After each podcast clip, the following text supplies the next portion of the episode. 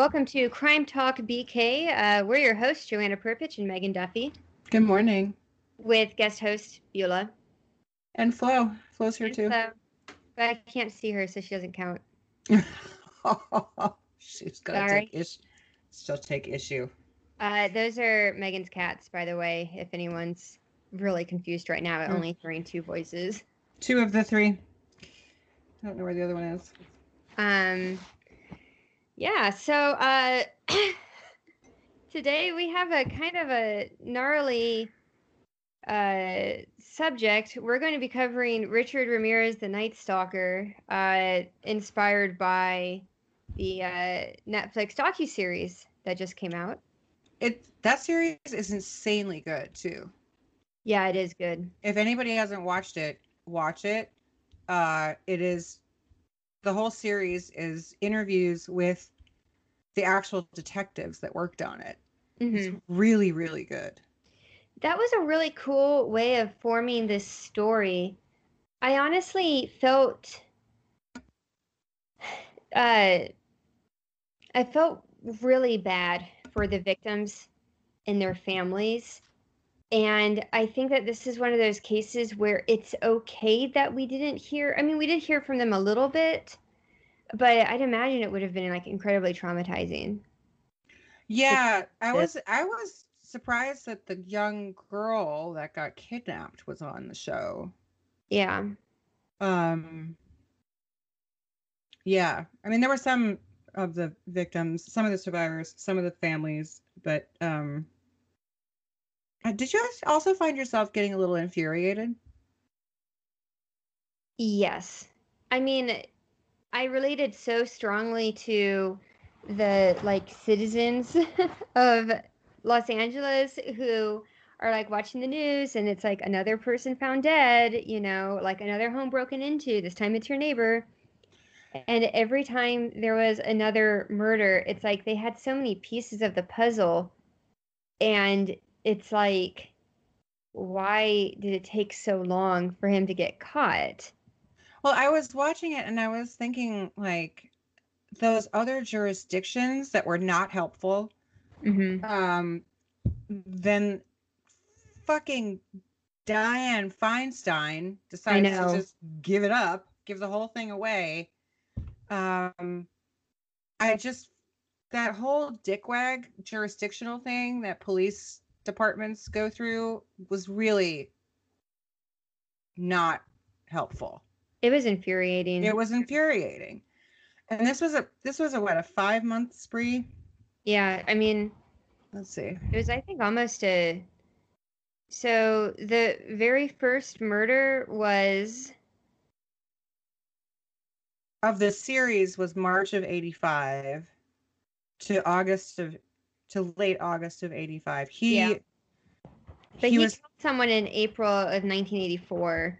It's And- just that they're they weren't able to tie it back to him and it's presumed that uh, he was killing people between 84 and 85. Um, it's just that 85 is June of whenever it was in 85 is when people started really noticing it.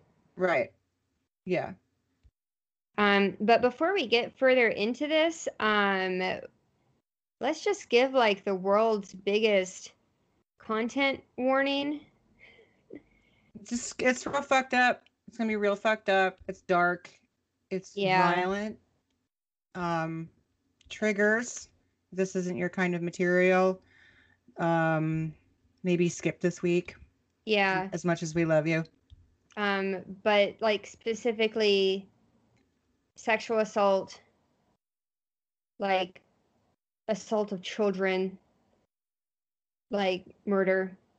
And I mean, I at least don't intend on getting into really graphic details, but I mean, even talking about this generally is pretty gnarly.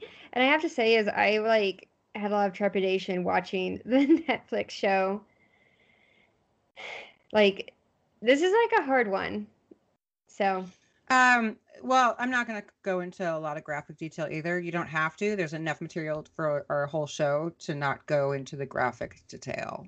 yeah. Um, but There's if a you're lot out there if you want to learn more. yeah, There's a lot out there. Um, I did find this really crazy tidbit um, that we'll discuss at the end. It's this weird sort of teeny bopper questionnaire he took when he was in prison. Oh boy. Uh, so I'll cover that towards the end. It's insane. Yeah. It's insane. Yeah. He's like one of those. There's like one point where the detective said that he wouldn't have mind if Ramirez had gotten killed during his arrest, but he kind of wanted to question him just to see what someone's mind is like to have done these crimes. Mm-hmm. And it was like weird because on one hand, I had like no interest in hearing from him in the documentary. Like, I'm really happy. I mean, they did the doc after he died, but um, they were very sparse in using his own language. Mm-hmm. You know, like they didn't really give him any screen time. Uh, but then at the same time, it's like trying to wrap your head around evil. You know. Yeah. So I got nothing. I it's hard. It's it's mind blowing. I mean, he's like I said. There's he's he is in my mind the worst serial killer because there was no pattern. There was no no pattern to his victims. No pattern to his crimes. He was a you know he was just um a a, a in his words a Satan worshiping junkie. Yeah. right? Now, yeah, the modern uh, Church of Satan will tell you that they don't murder people and then they worship nature, and but that's neither here nor there. This guy was, this guy was off the charts. Evil, Yeah. evil. And something that is also really striking about this case is that most serial killers have like a MO or like a type of person that they target. Mm-hmm.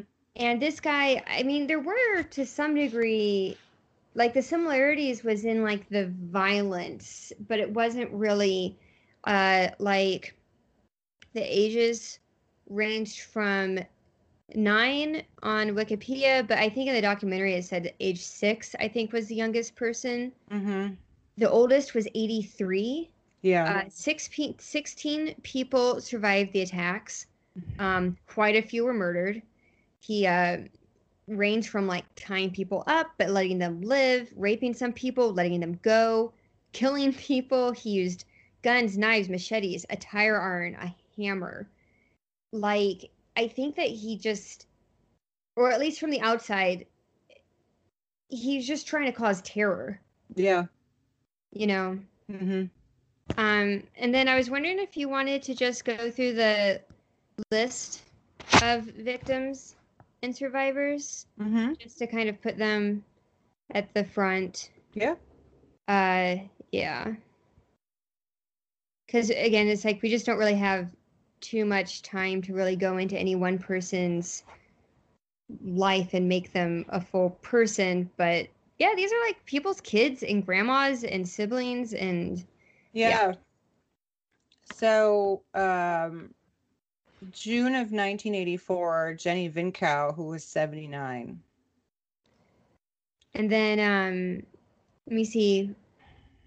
March 1985, there's uh Maria Hernandez, uh Dayle Yoshie Okazaki. That same month, there's also Tsai-Lian Veronica Yu, Mm-hmm. uh, and Vincent and Maxine uh, Zazzara. Mm-hmm. May uh May 14th, 1985, Bill and Lillian Doi. Uh, Lillian survived the attack. May 29th, 1985, Mabel and Florence Lang, sisters, both survived initially, but Belle lied later. Died later from her injuries. And the next day, Carol, Kyle, and her 11 year old son both survived. Uh, July 1985, we have uh, Mary Louise Cannon and then uh, Whitney Bennett, who survived the attack. Joyce Nelson, Sophie Dickman, both on the same day. Mhm. Uh, Joyce was killed. Sophie survived. Uh, Leah and Maxon Kneiding, and then uh, Chainarong and Somkid Khovananth, and then their eight-year-old son. Uh, Somkid and their son survived the attack. hmm Kristen Virginia Peterson in August 6th, 1985, both survived. August 8th, 1985, Sakina and Elias Abowath and their three year old son. Elias died. Sakina and their son survived. August 18th, 1985, Peter and Barbara Pan. Barbara survived the attack. Peter died uh, August 24th, 1985, James Romero Jr. and his family um, attacked, no injuries because uh, for some reason Ramirez aborted the attack. And then that same night, Bill Carns and Inez Erickson both survived. Yeah, and it's just uh, And then, oh, and then later in 2009, it was found that he sexually assaulted and murdered a young girl in her home. Let me see if I can find her name. I just read it. Um, it, Hernandez. it was, um, No. no, it was her name was Miley. They tied him by his DNA at the crime scene in 2009. Um, That was April 1984. Okay. So those are all of the victims. Um, we're pretty sure there are, there's we're pretty sure there's a lot more because you don't go from unless he was in jail, you don't go from June of '84 to March of '85 without committing crimes. Um, and according to the documentary, he's been a thieving little shit since he was a kid. Yeah. Um, do you want to go into uh his very very fucked up childhood? Uh, sure. He was born in El Paso, 1960. Uh, he was the youngest of five kids. Um, his dad is a uh, former Mexican police officer who became a laborer on um, some railways and uh, severely beat Richard and more than likely all of the children. Um, and then he had a special relationship with one of his older cousins. He was really close to, I don't want, no weirdness there. It was just like he was really close to this older guy who had spent time in Vietnam as a Green Beret and showed Well- Rich. Yeah, it's, he I showed. just wonder, like, I don't know. Uh, I wonder if there was some sort of sexual abuse Um, Richard. I mean, so his his cousin, his older cousin, is the um, veteran that you're talking about mhm. and he would share these Polaroid photos of um, people that he like killed in Vietnam, Mhm. including like women he raped and these like very like violent like war con- crime apocalypse now level Yeah. shit Yeah. that he did with Richard when Richard is 12 hmm and I'm sure that had like a profound effect on Richard. Well, that same cousin fatally shot his wife in front of Richard in 1973. Yeah. And he Mhm. got off, which is like, oh my God. Yeah. So shortly after that, Richard moves in with his sister and her husband Roberto, who apparently is an obsessive peeper, and he would take Richard on these like nighttime exploits to start peeping in into other people's windows and God only knows what else. Yeah. Um, and this is also when he started using LSD. Great. Yeah. Soup's fucking awesome. Yeah. Uh Lord. Mhm. Um and then So Richard grows up to be a pretty dysfunctional teenager. Uh, while he was in school, he uh, worked at a Holiday Inn, and uh, yeah, he would use hi- the uh, pass key to rob people while they slept. Mm-hmm. And he eventually got fired because Ramirez attempted to rape a woman in her hotel room, and then her, her husband returned and beat the shit out of him. Mm-hmm. Uh, but charges were eventually dropped because the couple is like out of state and they're just like, I'm not flying back to like deal with this kid. Yeah. So So goes to California. at the age of 22, right? He's a young fucker. um, so he arrives in California, and this is, um, what is this? 1982. hmm Yeah. So you're- you're telling me that between 1982 and 1984, well, no, they, that's not true. I was going to say he didn't commit any violent crimes because he did get arrested for stealing a car, which is that really unsettling black and white mugshot that we all know, where he's actually still kind of good looking in a Mhm. very in a very unsettling sort of way because you Yeah. know who he is. Yeah. Kind of creeps me out a little bit. Um it's also really bizarre that he committed all of these murders and was caught, I think, before the age of 26, 27. Mhm. Mhm. Yeah, he was I don't think he was convicted until he was 30, 31 years old. But that's like really intense. I don't know. Yeah. Yeah. No wonder my dad got a alarm system when we were growing up. Yeah. Do you remember hearing about? I don't remember. I wasn't I was a uh 10 o'clock nightly news kid and I don't you know, I was in Minneapolis in the 80s. I don't remember seeing all of this. I didn't read newspapers until I was like 16 or 17, so it was after this. Um well after this. So Probably the best. yeah. Yeah. Um but this is, you know, this is we were more into the satanic panic because this is this also is the same time the satanic panic is going on. Mm-hmm.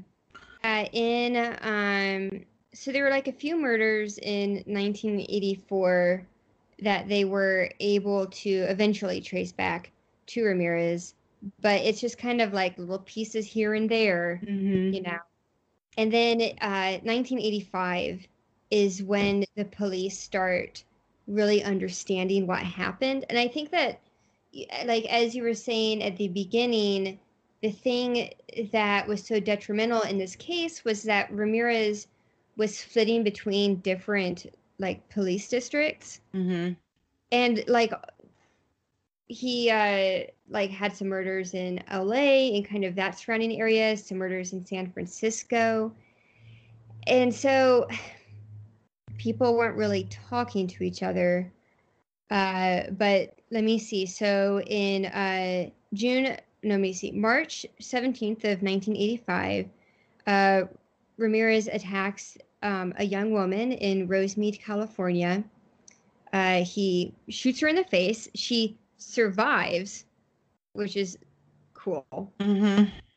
And then uh, he like breaks in the house and kills her roommate. Yeah.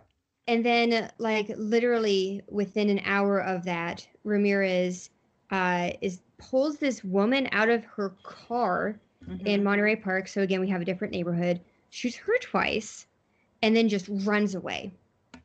So yeah, it's like you have like these like very different like levels of involvement for him in like these crimes. There's like this like break in and anyway, uh, so like the police are like looking at this and they're just kind of like, well, maybe we have some sort of like murderer whose thing is like breaking in Yeah. you know and uh in the docu series they actually uh talk to one of the police officers named detective gil carrillo Mm. and he was really the person who's just kind of like, I think we have a serial killer. And he even says that he was a kind of a rookie detective on the homicide team. And so people Mhm. didn't really take him super seriously at first. Oh yeah, they all laughed at him. They all thought he was trying to, you know, make a big old name for himself. Yeah. It's like But you know, right? yeah. It's like what what happened with you douchebags? What'd you do? Yeah. Um so yeah, like it is kind of frustrating like how much time passed before they really got the ball rolling Mhm. on this. And um yeah, the evidence that they were finding at these crime scenes seemed also very random. Uh, but there was one key piece that kept on appearing, which was this shoe tread pattern. Yep. And they knew that this guy had to be just really tall because, I mean, he had really big feet. I guess you don't have to be really tall to have big feet, but I think Ramirez actually is quite tall. Yeah, he's about six two. And um, they had a hard time tracing down which exact shoe it was.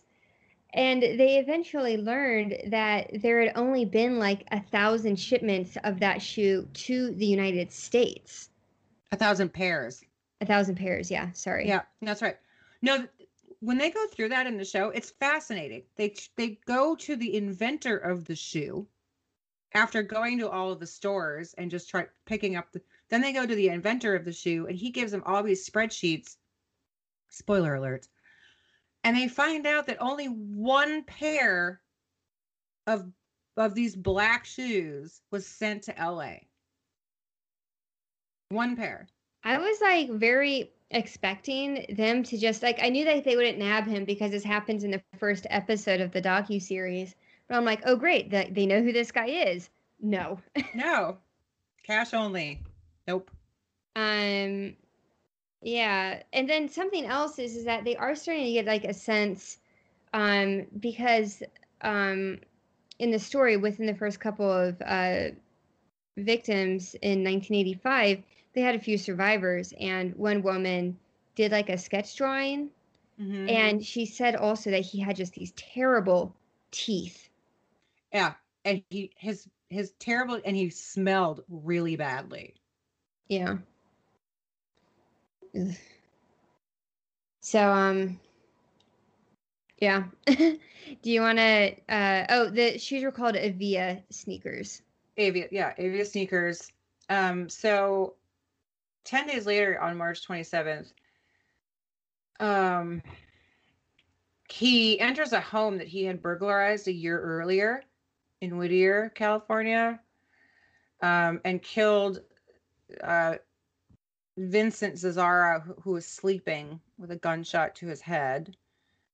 Um, his wife uh, Maxine was in bed with him, was awakened by the gunshot, and Ramirez tied her up, beat her, and um, ransacked the house. And she escaped her her I think it was electrical cord bonds, retrieving a shotgun from under the bed, but it wasn't loaded, and he shot her three times, and then retrieved a knife uh stabbed her a couple of times and i'm just Yeah, gonna stop like- i'm just Mutilated the body. yeah i'm just gonna stop there because Yeah, there's there's more need to to- nope Oh Um, boy. hmm Um but this was like pretty Jack the Ripper type stuff.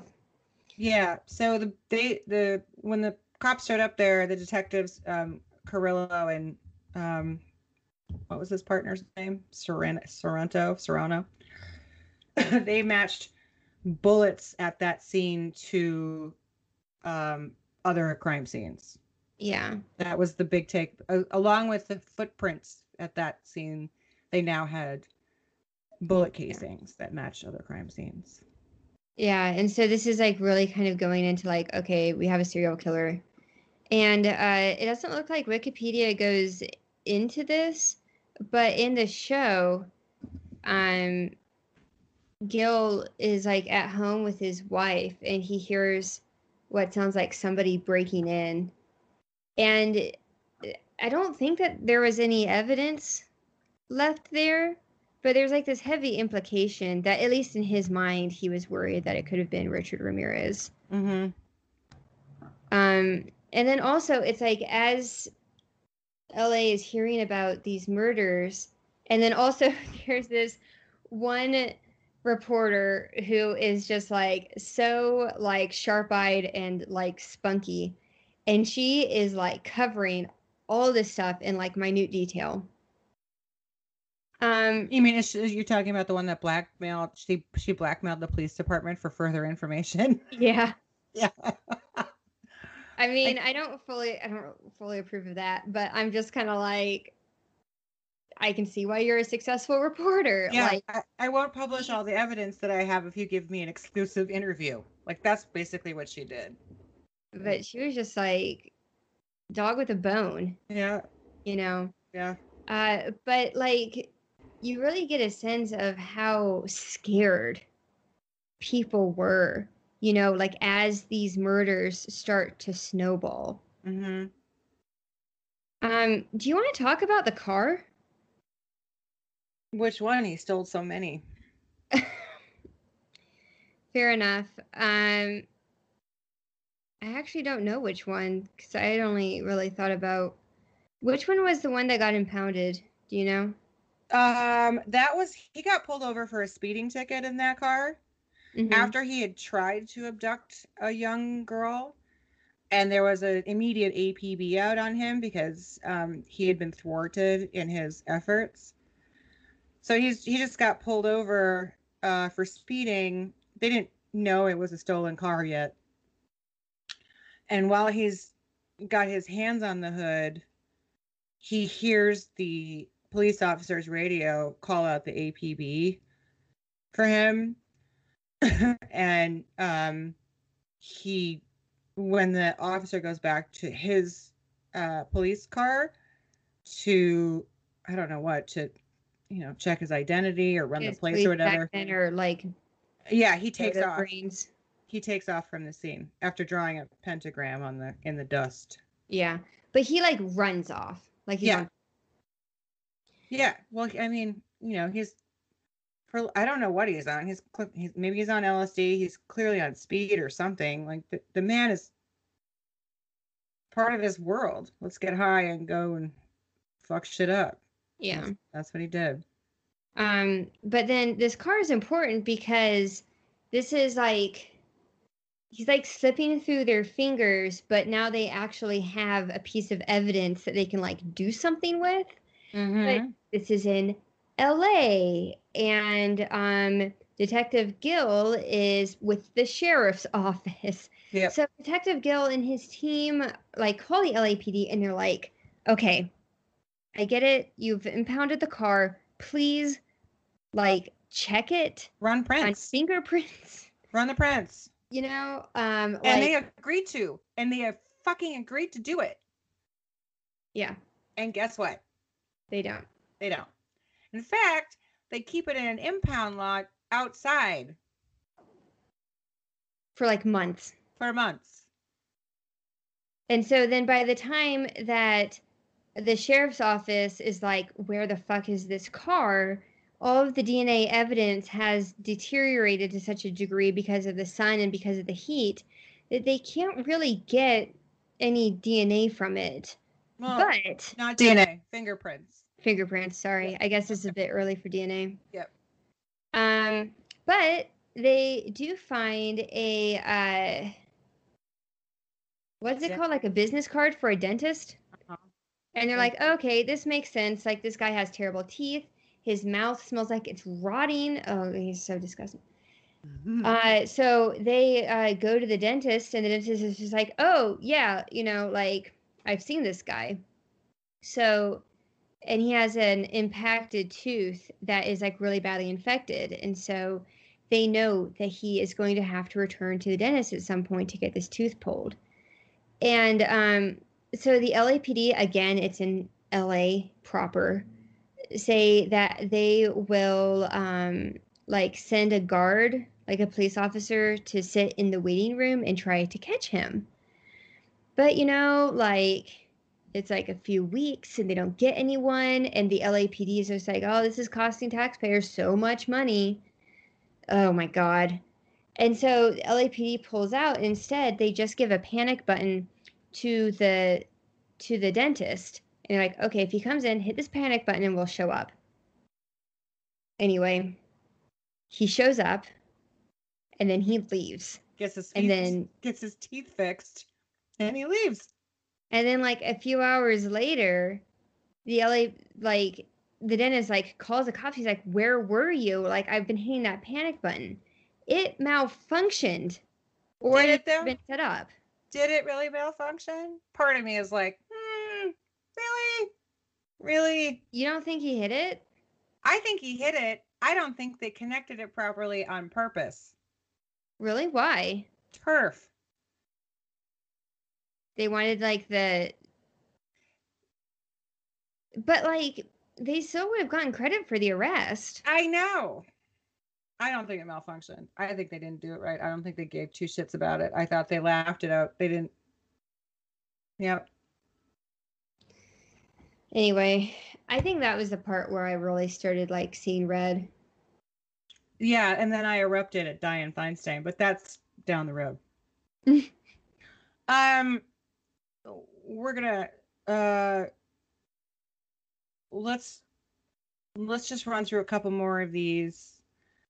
Um, so in May of 1985, uh, Jude returns to the home of Bill Doi and his wife, 66 and 56, respectively. Um, Bill shot in the face, um, and by and then binds Lillian with thumb cuffs, which is terrifying in and of itself. Mm-hmm. And then um, sexually assaults her, ransacks for valuables. Bill, while all of this is going on, though, is he got a call to 911 off while this whole thing was going on. Um, but did later die of his injuries. His wife Lillian gave a solid description of Richard to the police. Plus, they had. Did you see those thumb cuffs? Those are scariest. They're like a torture device. They're like these Not that they mentioned it, but I didn't really look into. flat metal with round holes. It's like it's like the stockade for your thumbs, and they can be tightened really tightly. Oh my god. Ew. Yeah, Mhm. awful. Um. So after the Dois, two weeks later, Ramirez, um, is he goes he ends up in a stolen car at this house of the sisters Mabel and Florence, 83 and 81, um, bludgeoning um, Florence in her bed and bludgeoning Mabel and using uh, the electrical cord to shock her. And I think that's as far as I'm going to go on that attack because it gets really bad. He did draw. This is where he started drawing pentagrams on the on the walls in the homes here. Yeah, and they were talking also that he would go in and he would like eat their food and he would just like Yeah, it's very reminiscent of the Golden State Killer, where he would go and like eat their food and um like it's just like dick waving. yeah, fiddle Um, with their mahjong boards. Uh, these women were found two days later alive. Two days later. Wow. Yeah. Um, took that same car to Burbank and entered the home of Carol King at gunpoint, bound her and her 11 year old son up with handcuffs, ransacked the house. Um, and they both survived, and he fled the scene after retrieving the child from the closet and binding the two together with the hand, same handcuffs. Did nothing happened there, ex- other than just terrorizing them for their valuables. Um, yeah, I mean, we can go on and on through July. Stolen cars, attacks, Mary Louise Cannon. her while she was sleeping. Yeah. Yeah, July 5th, broke into a home, bludgeoned 16 year old Whitney Bennett with a tire iron while she slept.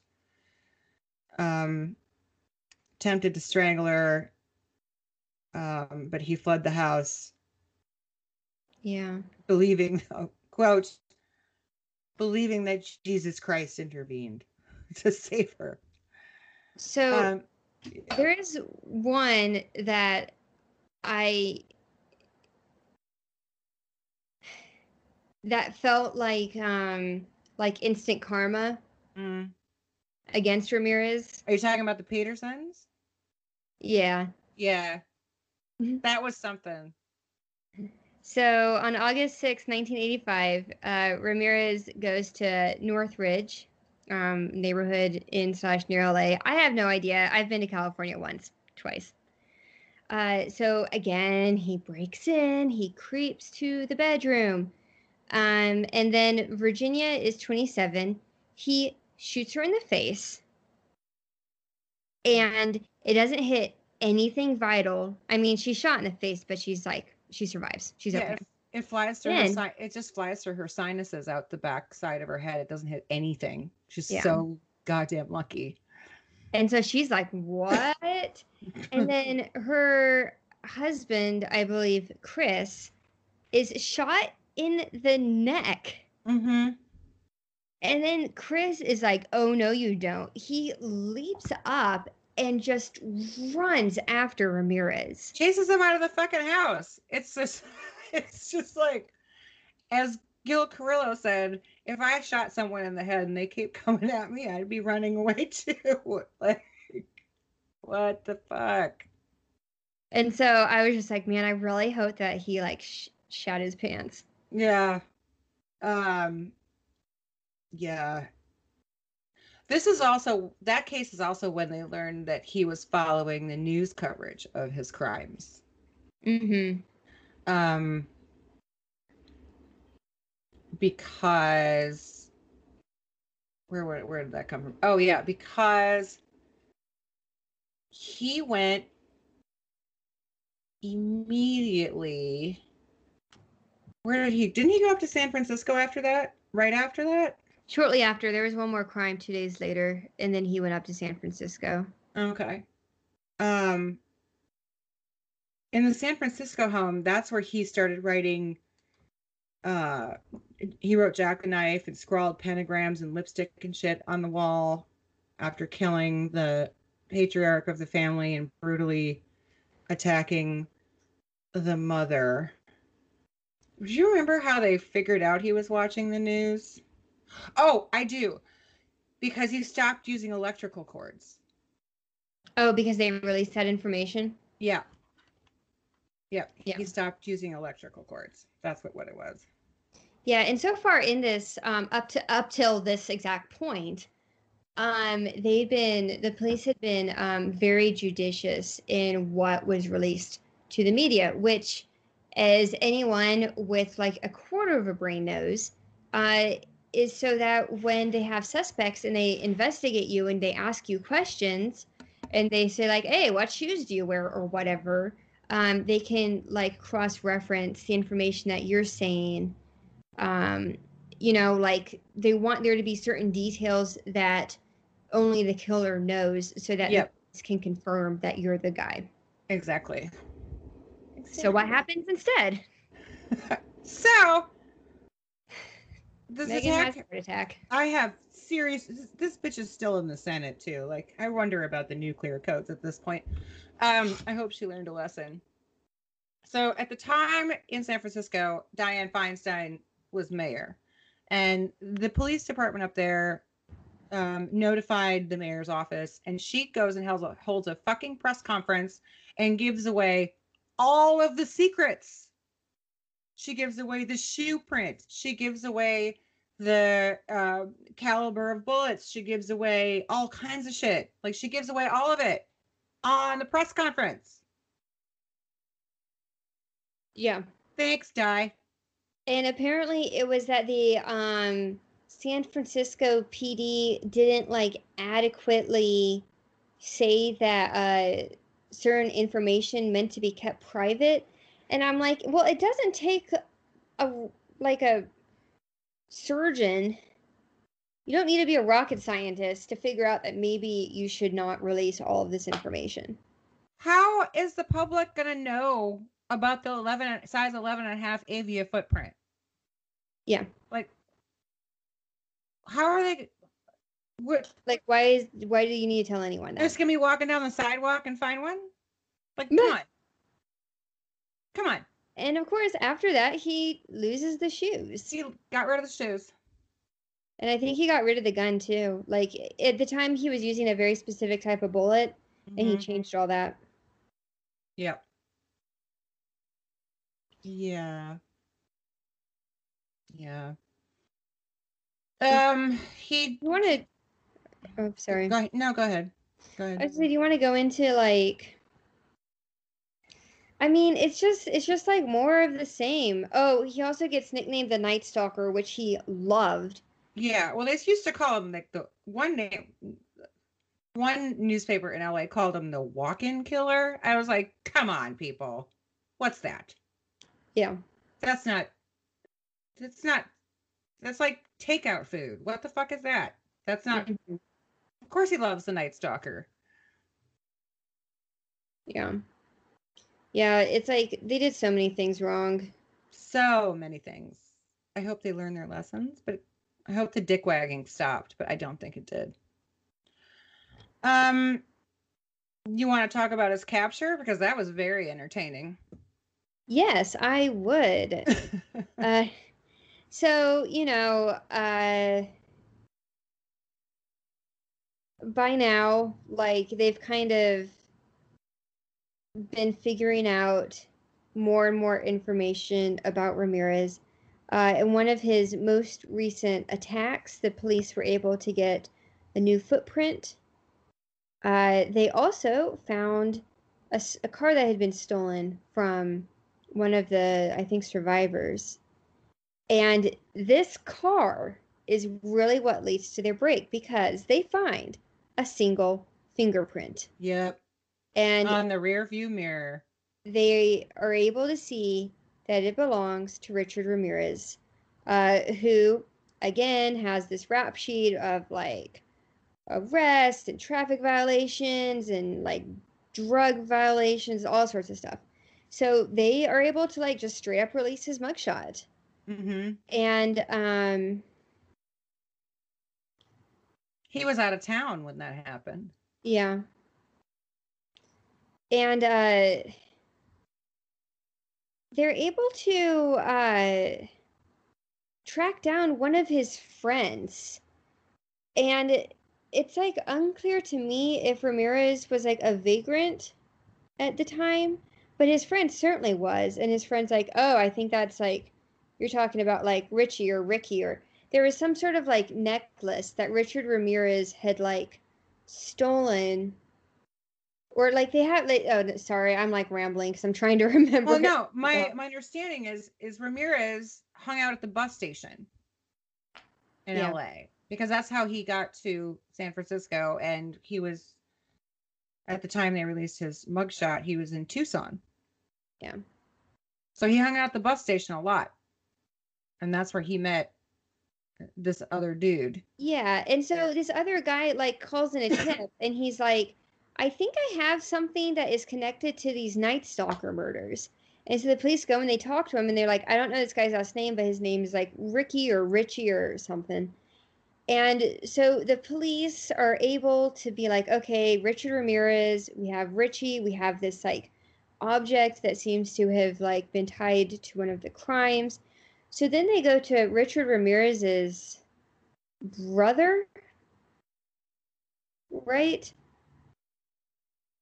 And uh he like helps them. Wasn't wasn't he the person who did? There was like someone that was like close to Richard Ramirez who's like, okay, so here's what's actually going on, and it is It- definitely this person. Oh, um, yeah, a sibling, but I don't remember if it was a brother or a sister. I thought it was a sister, but I could have read that today because I read a lot today about it too.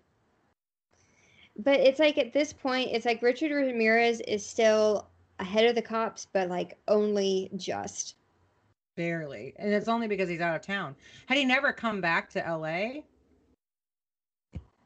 and gone south to Mexico or wherever he decided to go, he could have buried himself in the United States for a really long time had he not come back. Yeah. But, But he mean, does. he seems like incredibly arrogant too. I mean, he's like showing off. He's doing these crimes because he likes to commit crimes. Yeah. So he what he does though, he takes the bus back to Tucson, has no idea that his mugshot from December of 1984 is now on the front page of every paper and on posters and on news everywhere. And he gets off the bus and he goes into a goddamn liquor store and sees his face on the newspapers. Yeah, and so he freaks out. He freaks the fuck out, hops on an hops on another bus. Um, a person on that bus gets off the bus, calls like stops at a payphone, calls the cops, commandeers some uh, um like oh like what we call in New York a Con Ed truck with the driver. It's like follow that bus. the copters show up. Richard gets off the fucking bus and just starts running on foot towards East LA hmm which is a neighborhood. So East LA is just a neighborhood. Uh and that's where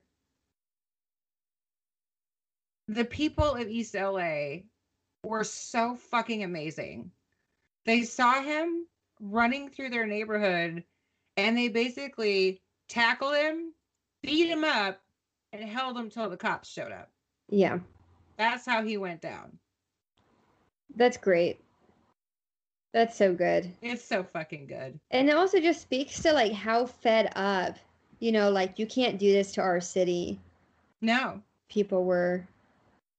We're over you, bitch. Time Yeah. for you to go. Um, we could do a whole nother episode on the trial antics because it took four years to get him to trial. Yeah. Um, but I want to go over while he was in jail. I want to read you this questionnaire since we have a couple minutes. Okay. The questionnaire was actually put out by this um, magazine book series called Answer Me. Very controversial. I'm not going to go into it. They're kind of a bunch of dicks. Um, but this was in volume four. You can Google it, and um, it's like a it's like a teeny bopper quiz that they sent him in jail. And here are the Q and A's. I'm not going to go into favorite sports because it's irrelevant. He loves heavy metal music. Favorite actress, Samantha Strong. Favorite vacation spot, Uranus, because he's 12. Favorite food, women's feet. Yeah. Favorite color, red. Pastimes, traveling and measuring coffins. Biggest like, cocaine. Biggest dislike, hip- hypocrisy. Um, what do you look for in a girl? Nice ass. Perfect way to spend a date. Moonlit night drinking rum in a cemetery. Which Is that his perfect date? I feel like his perfect date is murdering people. that's my perfect date, not his. Just so we're clear. Um, describe yourself. Asshole and proud of it. If you like a girl, how do you get a girl to notice you? I pull out my gun. Uh, And um what's your message to your fans? Keep your spirit strong. We're talk about he even has fans. he got married in prison. Yeah, that's like uh so it's like Richard Ramirez is conventionally sort of attractive, sort of barely. Well, look, if we if he didn't do any of these things, he'd be a hot motherfucker. The fact that he is the creepiest motherfucker on the planet, that changes your view of him. No, I know. And it's like, okay, so in this documentary they have this point where he is like winking at like the like the teenage girls who show up to his trial and they're talking about like his the Ramirez like fan club and stuff. And I'm like never in my life have I watched a show about a serial killer and been so convinced that if I were in the same room as him, I would be dead. Oh yeah, absolutely. Like he literally looks like he's going to reach through your TV and murder you. Well, it's it's so crazy because he shows up in that really sharp black suit with that perfectly starched white collar, these big black sunglasses. Yeah, he looks he- like he's in a band. He looks like he's a celebrity, like a a proper celebrity, not not celebrity by murder, right? Yeah. And he acts like it. He's constantly looking over his shoulder and like waving at these girls sitting in the audience in the gal. It's just like you do know that you're breakfast if you if you get into a room with him. Yeah. Breakfast. And then he marries what's her name? She was a uh newspaper editor, magazine editor. Bros. Yeah. Um, Doreen Lioy. She wrote him 75 letters during his incarceration. And then, of course, he proposed and they got married in October of 96. She, Mm. she only divorced him when the DNA came in in 2009 after he it was confirmed that he raped and murdered nine year old Mei Leung. really? That's That that's, that's when she breaking point. that's when he it was it was a bar too far. So she's terrible. hmm He was, at the time of his death in 2013, engaged to Christine Lee, a 23 year old writer. That's so gross. Uh Yes, he was sentenced to death. He spent 23 years on death row and died of uh, kidney failure. yeah. Caused by leukemia, I think. Anyway, um Yeah, so he sucks. Mm. He is literally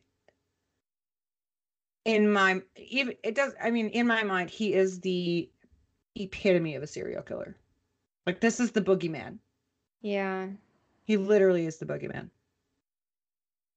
So um, Okay. Thanks for listening. and that's all we have for this week. Chin up, people. Oh, I'm gonna go drink something. Oh, New Oh, administration, God. vaccines coming. Go have a drink at 7:29 p.m. on Wednesday, Tuesday, Wednesday. I don't know what day Tues- it is. Tuesday, Got it. January 26th. Anyway, we are speaking to you from the past. Woo-hoo. All right, so next week we will cover something that will be lighter because there really anything will be lighter than this. So, anyway, That is true. Except our own, we have a Brooklyn serial killer, which we don't know anything about other than what happened briefly. So we could probably just drop it in a potpourri if we want to. yeah, okay.